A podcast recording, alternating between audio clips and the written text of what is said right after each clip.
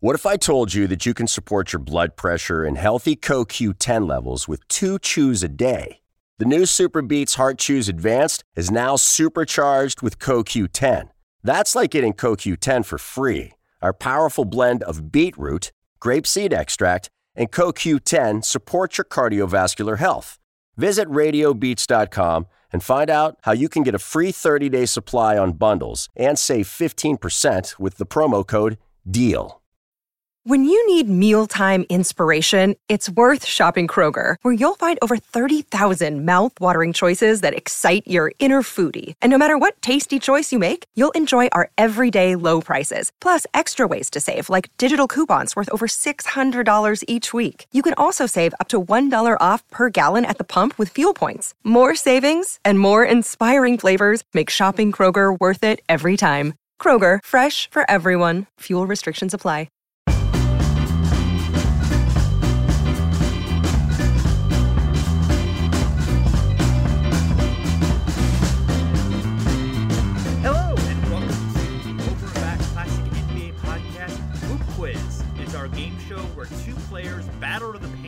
NBA trivia supremacy. I'm your host, Jason Mann, and I have two guests today. First, the returning champion, David Ramel of the Locked On Heat podcast and the Step Back. David, welcome to the show. Thanks so much, Jason. And uh, our other guest, uh, Matt Rakowski of the Step Back. Welcome back, Matt. Thank you, Jason. Happy to be here. So I'm Matt. I'm gonna talk to you first. You recently investigated the weirdest NBA timeout spectacles. What uh, did you find in your investigation that uh, you know could, could be illuminating to uh, the, our, the, our our listeners? Uh, sure. Um, this was about three months of uh, quote unquote work. Um, I got League Pass for the first time this year and was entertained by the fact that, you know, commercial synchronization is a bit off. So t- sometimes that means that your stream's delayed. Other times it means that you get to see what happens in the arena. And uh, there's a lot of weird stuff that goes on. And I guess the biggest thing that might be a surprise to people is that New Orleans is weird. Shocking, I I know. Uh, Do you have any particular favorites of uh, these uh, these entertaining entertainment spectacles during the timeouts or any any inner in arena um, enjoyments that you have? Oh man, now that I've written the article, I've tried to block most of it out of my mind. Good for you. Uh, I tried, but um, to be honest, no. King Cake Baby shows up. That's never a good sign. yeah. Um, there's a pizza toss that happens in the Staples Center, which was kind of cool. I'd do that, but for the most part, yeah, it's it's nothing you really want to know about, but you should. So that's why I wrote the article. Sure. David, do you have any particular favorite, uh, you know, NBA timeout spectacles that uh, stand out to you? No, I, and whenever I get credentialed, I try to leave and, and avoid all the noise and spectacle of, of halftime. To be honest with you, because it is it's painful to watch. There's a a man that has like a small mutant dog that leaps all over him, and it's I guess very endearing to most of the people in the audience. I don't find it that endearing, but that just might be my cold, cynical heart. And then there's Red Panda, which I think everybody loves. Uh, by and large, uh, I think she's uh, pretty great at what she does. I just I, I've had the opportunity to see her live in action once, and uh, that was more than enough for me. Yeah, I uh, I got to watch her live as well. At um, I, I went to the last or like it was like Kobe's fourth to last game of the uh, of his career at the uh, Fourth to last, yeah. yeah, against the Pelicans. I know history right there. So um, uh, and she performed during halftime as a surprise, so that was pretty fun. Excellent. Yes. Um. Uh, So, uh, so, so this uh on on Sunday, the Knicks played a first half where there were no music, no extraneous noise, just the sounds of the uh, of the basketball court. Did did either of you guys get a chance to see that? And did you have any feel strong feelings about that either way? I got to watch it. Um, I think it would have been a great idea if it were done somewhere else. I mean, there's not really a lot to cheer for when it comes to the Knicks this year. but, but I mean, like uh, Oracle two years ago would have been great. Utah, just to hear how quiet Denver is, that would have been interesting. Atlanta's always good for quiet. Oh, that too. But there's the the, the great. I forgot, I'm drawing a blank now. What's the, the name of the organ player there? That's so great. Oh Everybody yes, loves. Sir Foster. Yeah. That's Sir Foster, exactly. Yes. Yes. So I mean, it would have been a criminal, I guess, to uh, to mute him for a full halftime. But Like, I mean, yeah.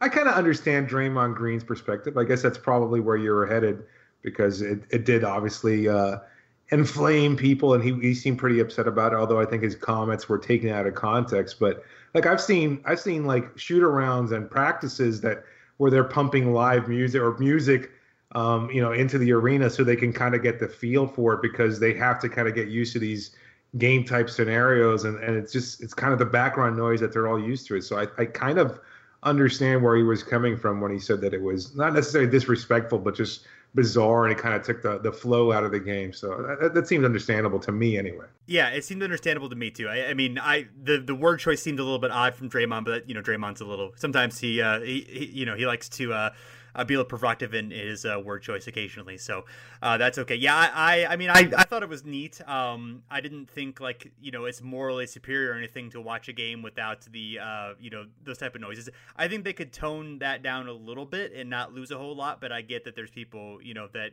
you don't want them to get bored during the you know two minute breaks or what have you. So you know some of that is, is perfectly fun. Some of it might be a little bit too much. So David, you wrote um, a piece recently for the Step Back on uh, on Noah Coney. He is the uh, manager of Terrence Ross, also a longtime friend. Uh, and then, sort of as you know, as Terrence got into the league, he transitioned into the uh, business. He's also the manager for uh, Terrence Jones, and and he didn't want to be you know the, kind of this you know hanger on, you part of this entourage that a lot of players can end up um, you know being a part of. And I thought it, it, was really interesting looking at you know kind of what he's accomplished, looking at that. Um, uh, you know that that challenge, I guess, for friends of a someone who's become super successful and and trying to kind of find your place within that.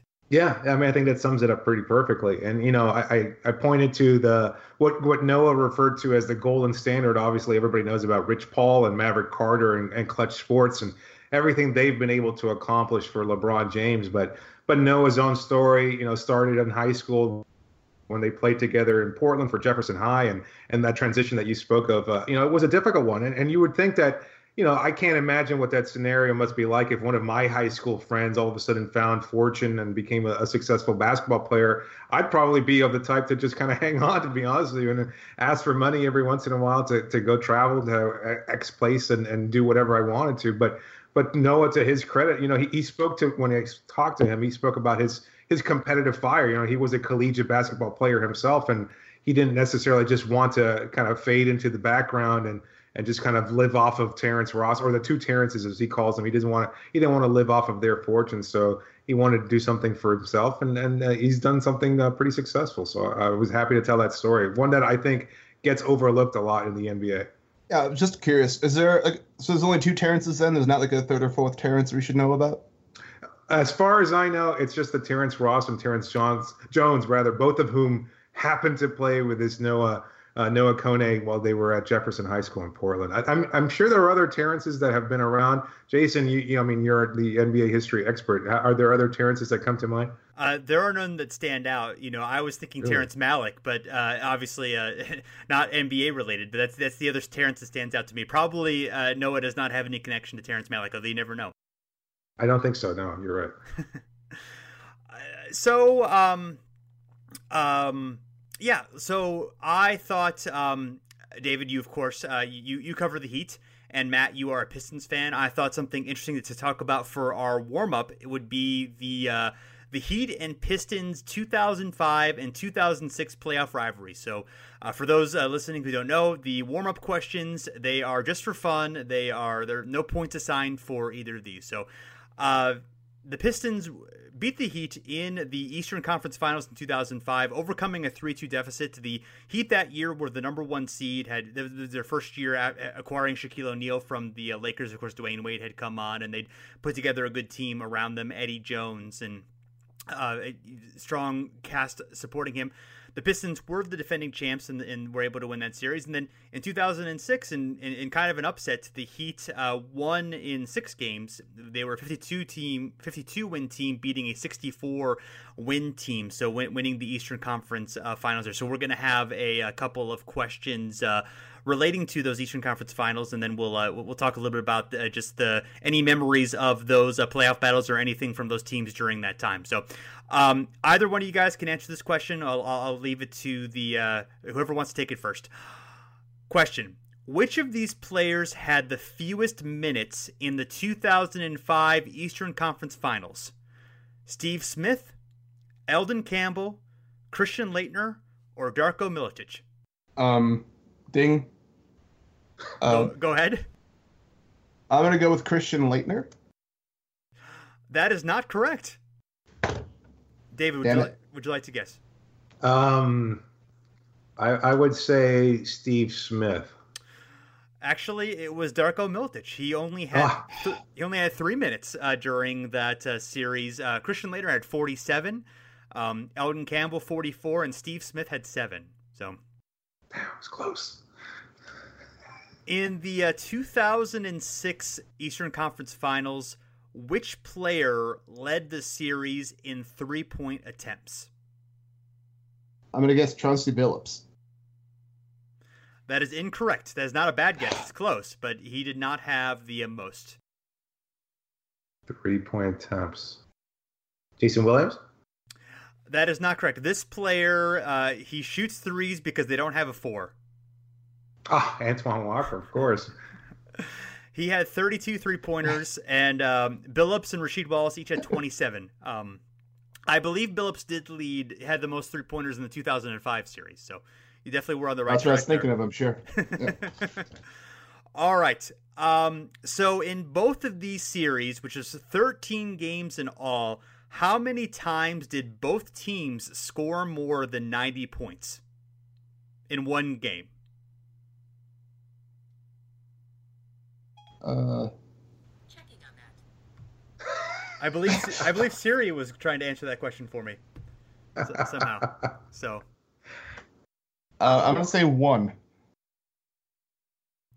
Uh, incorrect two times. It happened ah. in uh, both of them were in 2005. Uh, in Game Three, Miami won 113 to 104. Barn burner there, and then uh, Game Four also both teams exceeded uh, 90 points. So other than that, only uh, it did not happen in any of those 13 times. It, which mid 2000s Eastern Conference basketball, it's a lot of fun. well, I enjoyed it personally. Well, I did too, but you know, there is uh sometimes they could be a little bit of a slog, you know. Agree. Yeah. We we don't like to disparage past eras here. Uh, jokes aside, on occasion. Um, if Rich were here, he would be tearing it apart, but but thankfully he's not here. So, um, so you know, one a couple things that stand out to me here is, uh, you know, this was obviously you know pretty intense rivalry. These were the two you know best teams in the Eastern Conference during this time. This is you know before LeBron really emerges with the Cavs as an elite team. Before the uh, Celtics, um, you know, obviously put things together in 2008. Um, it, really what strikes me is how quickly the Heat fell apart after that 2006 title. They were a, a very middling team in that 2000 season, and then they it really things got bad in 2008. Wade was hurt, I believe, most of that season. Uh, Shaq was traded, and then they you know kind of went into. Uh, you know, almost tank mode until uh, you know they or kind of wait and see mode. Uh, you know, with Wade until, of course, you know they brought LeBron and Boston a few years later. But I mean that that team really I mean, those two Heat teams are fairly different. They made a significant trade, you know, in between that season, but they really, uh, you know, it, it's unusual for a team to win a championship and then have that relatively little lack of staying power. Yeah, I mean, I guess it was Shaquille O'Neal towards the end of his career, and um, you know, they were they were already kind of on borrowed time. I think you know they had acquired all these veterans towards the end of their career to try and piece around, you know, O'Neal and Wade, who was, you know, entering the prime of his career. And, you know, things kind of just fell apart rather quickly after that. Alonzo Mourning got hurt the following season. Antoine Walker wasn't quite the same player. He wasn't ever really that effective again. You know, Gary Payton retired after he won the championship. So it, it just, you know, and, and O'Neal's weight, I think, started to catch up to him as well. So that, that, that third year of the O'Neal experiment was a pretty ugly one. I know they got beaten pretty badly to start the season, and then they wound up getting, I think, swept or beaten by the Chicago Bulls in the first round of the playoffs. So it, it was a, an ugly end to something that looked so promising at the first. And also, you know, the, other, the thing about the Pistons is Uh, yeah, I talked about this uh, on a previous show. We're talking about the Rasheed Wallace trade and uh, the the Pistons teams during that time, but you know they really. Um, I mean, that was a pretty long lasting success that they had. I mean, they obviously won the 2004 championship, made the finals in 2005, close loss to the Spurs, and then you know, even into 06 and 07, you know, they made the Eastern Conference Finals through 08. And in 06 and 07, they were the favorites both times and, you know, lost to, you know, this the Heat team in 06 and then to an incredible LeBron James performance in uh, 2007 when, you know, like we said, he was really emerging as, you know, um, one of, if not the best player in the game at that point. So, um, just a little bit changes and they're really you know remembered kind of on a different level than they already were which was you know a, a, very good success and you know one of the most you know the fondest remembered detroit teams of all time yeah it's it's weird thinking about them that way because like looking back on their championship they almost seem they're like an outlier like the one example yeah. of something different yeah. like the team that didn't have like that one specific superstar and uh you know had they won you know had, had they beaten uh the Spurs or had they beaten the Heat two years after that, had they won like you know two out of three or something like that, their memory would have been completely different in probably the national, um, you know, from the national perspective.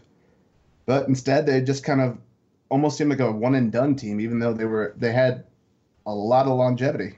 Yeah, and that's um, yeah, yeah, it, it's it's it's it's pretty. I mean, the, the fact that they made I think six straight Eastern Conference Finals that that's pretty rare in um, NBA history. Obviously, you know, in modern conference history, um, you know, since the NBA, you know, got a uh, a large number of teams anyway. Obviously, the Celtics of the '60s did that, but um, but other than that, yeah, I mean, it, it's pretty rare for a team to make that many, and, and obviously, you know, I mean, they ran into just some weird situations in those playoff series. I mean, obviously, I think that Heat team kind of underachieved that year. Um, you know, they had that rough start and fired Stan Van Gundy and brought back Pat Riley. So that team was probably better than the talent that it had, and you know that, and you know, LeBron was coming together in uh, 2007. So it's, it's really interesting to see uh, anything about either series uh, stand out to you know you guys. I don't, I don't know where you were in your basketball fandom at that point if you're following b- both teams closely, but anything about that you know just uh, jump out at you as a memory of uh, any of those battles during that time.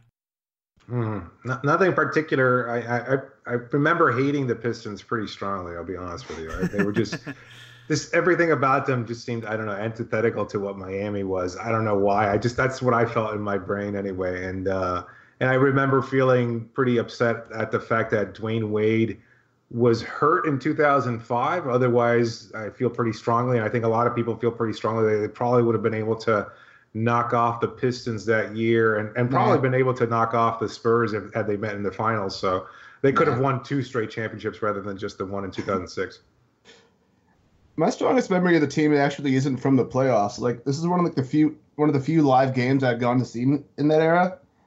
But uh, like I think it was like December 29th in I think 2005. Pretty the specific. Heat played. I looked this up earlier at work because I was trying to get it right, but I think it was December 29th. Okay. But the Heat played the Pistons, uh, and it was a close game the entire way through. And generally, I don't like watching close games because I get really anxious and tense, and it's hard for me to really enjoy that. I like watching blowouts for the most part, one way or the other, because I can just like turn off the emotional side of my body.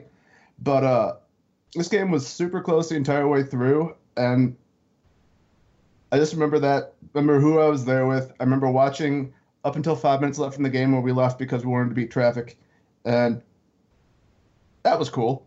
And I don't really remember hating the Heat so much. I remember hating the uh, Spurs and Bruce Bowen particularly. Oh, but uh, former Heat former Heat player Bruce Bowen. Really, I did not know that. Yeah. Okay, now I do hate the Heat. Well, that's okay. You know, little, little, little sports hate. Uh, well, I, sports hate probably can go wrong, but it's not going to go wrong in this case for, for for sure. Yeah, I um the Pistons eventually like I liked them at first, but eventually I I grew a little bit tired of them. I feel like they were one. I mean, and they're not the only team to do this, but they were uh, just um, the constant complaining of the referees got a little bit old with them. Um, obviously, she you know did, did, that, but Rip Hamilton too, and uh, that that was just a little bit of just you know, like I understand it as a tactic, but as a thing that's you know fun to watch is not really all that um, fun to watch. But you know, looking back on it, they were. You know they were generally a really uh, fun team. Um, I don't have any specific memories of the uh, Pistons Heat um, Eastern Conference Finals. I'm, I'm afraid to say, but um, you know obviously they were both um, uh, you know, exciting teams. Obviously, Rasheed brought something interesting to the uh, Pistons when he um, when he went there. And it's funny to look back at you know kind of who played for those Heat teams you know during those seasons because they uh, you, th- that roster you know changed up so much, and you know you, you kind of forget some of the guys who were an important part of that because like I said, it was only really one or two seasons before it all you know um, it all fell apart. Yeah. The, the, the Michael Doleac seasons were pretty impressive in Miami. Sure, sure. Actually, yeah. I mean, the, the, Pistons changed around too. I mean, they, they you know they threw in Chris Webber. Uh, they got Antonio McDyess. I mean, that that they you know Tracy McGrady, Allen Iverson for a bit.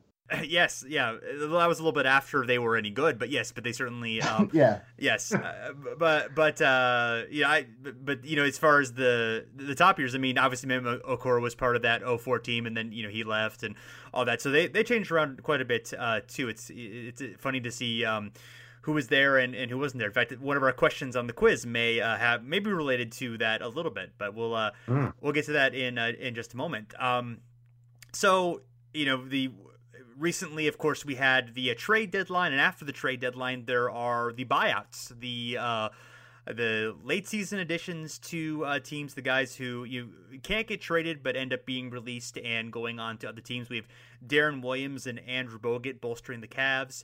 Uh, Jose Calderon almost going to the Warriors, but then uh, Matt Barnes going instead. Uh, Jose Calderon just getting a payday to uh, be on their books very briefly. Uh, Brandon Jennings to the uh, Wizards, a surprise release by the Knicks, and Terrence Jones, the aforementioned Terrence Jones, going to the Bucks. I think those were the major ones of the season. before we get into the quiz, I- have seen a little bit of. Um, some sentiment on Twitter and other spots about how it's a little bit unfair for you know guys like this to be able to buy out the contracts where Toronto, you know, the only way they can improve is by you know trading some real some you know Terrence Ross for um you know and a draft pick for Serge Ibaka and that sort of thing. Do you guys feel like there's any validity to that, or do you feel like you know just the most these guys really aren't that useful except for these specific situations? So why not let them go to you know teams where they have a chance to win? I mean, I, I don't even know if it's just limited to winning. I mean, look at Terrence Jones perspective, he just wanted to be able to play anywhere, I think, and, and you know get an opportunity to play a significant amount of time. You know, he was gonna he was gonna be basically forced to the bench after the acquisition of DeMarcus Cousins in New Orleans, so it was the best move for him. I don't think anybody sees Milwaukee as a legitimate title contender. So for them, from his perspective, he just wants to go somewhere to play and make a little extra money at the end of the season, maybe be able to you know turn something around and and parlay that into a contract next year as well. So I I, I don't know if we should be, uh, you know, if we should have any sour grapes that these guys who want to sign elsewhere, whether they want to do it at a title contender like Golden State or Cleveland or elsewhere, it's up to them. I'm okay with it. I don't really have a problem with it one way or the other. That's pretty much the way I feel too. Um, I mean, I, I, guess I don't really know the salary cap well enough to understand exactly what how it is certain teams can get players over other ones.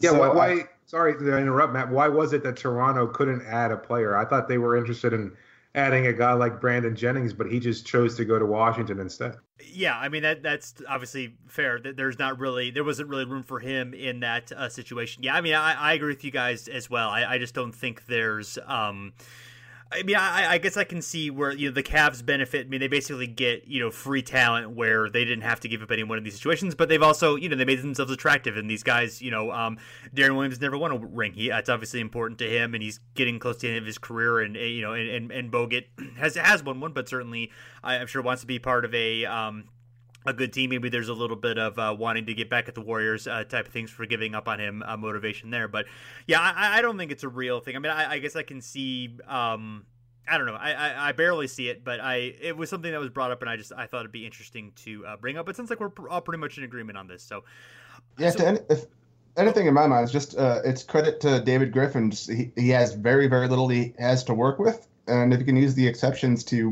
bring people on, then I mean, that's just him doing his job in a really good way. And yeah, really part of the reason why the Cavs are the best team in the East, I suppose. Yeah. Well, the LeBron guy probably. Yeah, LeBron's not bad. Yeah, he helps a little bit. That's, that's definitely true. All right, so let's uh, let's get to the quiz. Uh, there are eight questions in all, and uh, each of the guests will alternate having the first chance to answer a question. I will read the question in full, and then the player will have a chance to answer it without multiple choice que- options.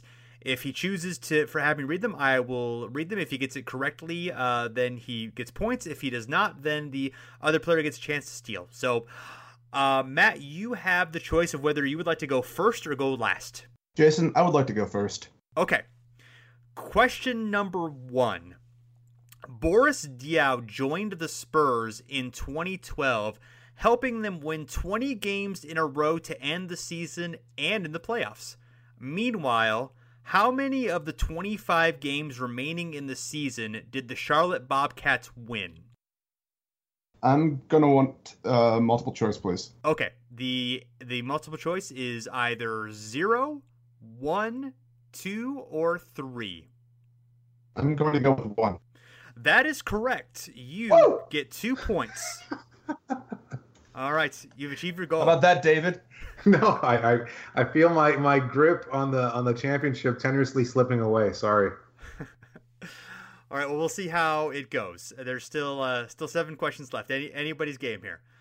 so, uh, David, question number two: Who picked up Andrew Bynum after the trade deadline in 2014 and was the final team he played for in his career? That would be the Philadelphia 76ers. I'm afraid that is incorrect. Oh no. God. So, um, so Matt, you can either try to steal and get two points, or I can read off the answers and you can get it for one point. I'm gonna try to go for the two point one. Is that the Cleveland Cavaliers? That is incorrect as well. the answer is the Indiana Pacers. Oh, really? Yes, he I he, forgot he, about that. he played two games there and apparently upset Roy Hibbert to the point where he uh, can no longer play uh, effective basketball. So, Poor Roy. yeah, unfortunately for Roy. So, all right, well, Matt still got that 2-0 lead. We will. He has the uh, third question. This 2006 acquisition for the Phoenix Suns hit a key three-pointer that helped them overcome a 3-1 series lead against the Lakers. Who is he?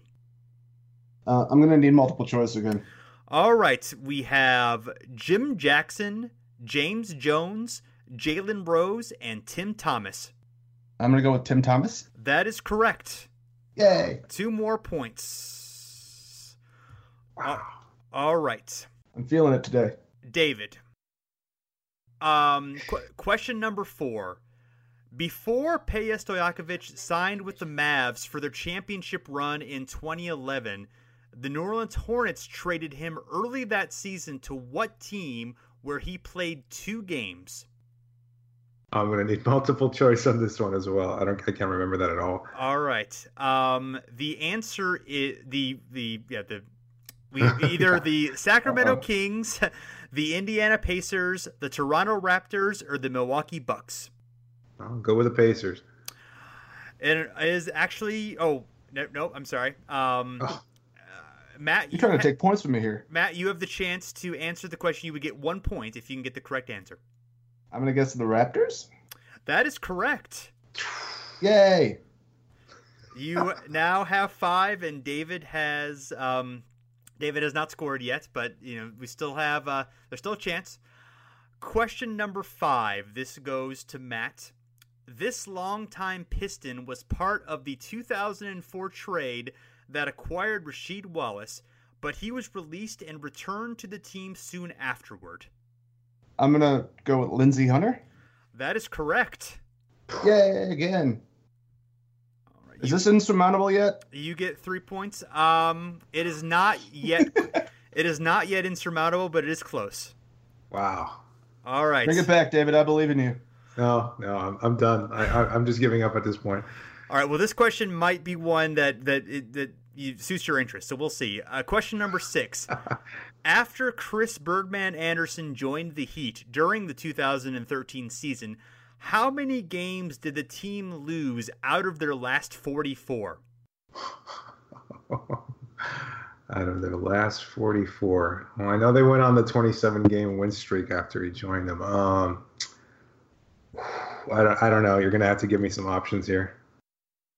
All right. The options are three, four, five, and six.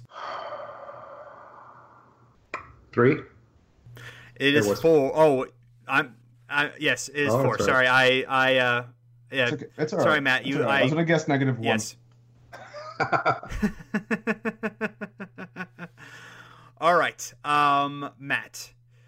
PJ Brown famously scored 10 points on 4 4 shooting in a tight Game 7 against the Cavs in the Eastern Conference semifinals. Who was the other notable post deadline signee for the Celtics? This is in 2008. 2008. He's the only one I can think of. I'm gonna need multiple choice. All right, we have Sam Cassell, Stephon Marbury, Michael Finley, and Nate Robinson. I'm gonna go Sam Cassell. Hmm. That is Yay. correct. All right. All right, last question for David. You have chance to get on the board here. Don't taunt him. That's mean. It- I, I'm I'm not trying to taunt him. I'm trying to encourage him. Anderson Varejao became the first player in NBA history to play for both finals teams in the same season in 2016, both the Warriors and the Cavs. What team was he drafted by? Wow. Uh, I have no idea. Uh, can I have some options, please? Yes, we have Cleveland, Portland, Orlando, and Minnesota. Wow. Um, Orlando. That is Oh, correct. All right. On the board. All right. Thank you, man. Matt. um, You're welcome. all right. So even though it even though it's the tiebreaker and we obviously don't have a tie, we're gonna play the sudden death anyway because it's it's All just right. for fun. Make it for ten points. So we we are go the uh, sudden death is name the Celtics buyout signees from 2009 to 2013. wow. Jermaine O'Neal. That, Oh. No, David, can you? Uh, Jermaine O'Neal. no, no, Jer- the uh, no. Uh, so the uh, so I guess I, I guess we're we're done. But uh, the uh, answers are uh, St- Stephon Marbury, Michael Finley, Troy Murphy, Sasha Pavlovic, Carlos Arroyo, Ryan Hollins, Terrence Williams, Shavlik Ryan Randolph, and DJ White. Wow. So not Jermaine O'Neal. So they No. not Wow. Jermaine O'Neal. No. I think I believe he was just a regular signee for the, uh, the Celtics and not a uh, a buyout. Troy. Troy Murphy So- was a big deal for them acquiring him. I remember there was a, a a point of contention, I think, for Celtics fans. Yes. Well, yeah. People were tradition of thinking Troy Murphy was a good player for quite a while. So uh, apparently that was still going on at, at that point. He did have a good rebound rate. And that's about it. Got to give him that. Yeah, he could shoot three pointer, he had a good rebound rate. I guess you know. Um, maybe if it were 2017, you know, maybe a Troy Murphy would be. Uh, I, I'm trying to think of a good comparison, Troy Murphy, but I cannot. So, um, anyway, guys, thanks for playing. Um, Matt, congratulations on uh, vanquishing the champion, and you are the you now now the uh, official hoop quiz champion. Does it? How does it feel? It's indescribable. My hands are in the air. I'm looking up to the to my ceiling, and I just see the word winner, win, yeah, winner written on it, and it's great. David, you showed a lot of poise and uh, dignity in losing the championship. How does it feel to finally relinquish the qu- crown after having it for so long? At first, it felt kind of terrible, and I'm already looking up Matt's address to see if I could hunt him down. But I kind of feel a little relieved at the same time. The the, the crown bore heavily on my head, so I, I'm, I'm glad to pass it on. Let somebody else take on the pressure. Okay. Yeah, All right. like the 05 Heat, not a lot of longevity there. All right, guys. Well, thanks uh, so much for uh, being on I'm the show. uh, uh, on that note, I think we will uh, we will call it a, a day. You can uh, find us our, our work all on the uh, Step Back. You can uh, find our podcast on um, iTunes, Stitcher, wherever you listen to your podcast. You can also find us on Twitter at Over and Back NBA. So thanks for listening, and we're back again soon.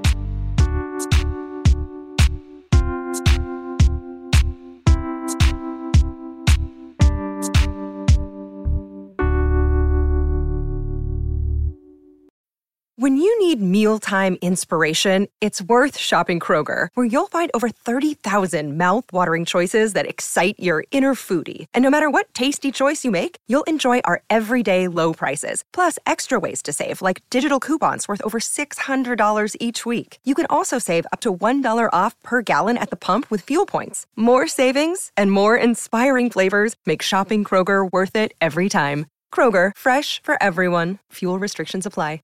Save big on your Memorial Day barbecue, all in the Kroger app. Get three pound rolls of juicy 80% lean ground beef for $3.49 a pound with a digital coupon. Then get select varieties of flavorful Powerade, Body Armor Super Drink, or Arizona tea for 77 cents each, all with your card. Shop these deals at your local Kroger, less than five miles away. Or tap the screen now to download the Kroger app to save big today. Kroger, fresh for everyone. Prices and product availability subject to change. Restrictions apply. See site for details.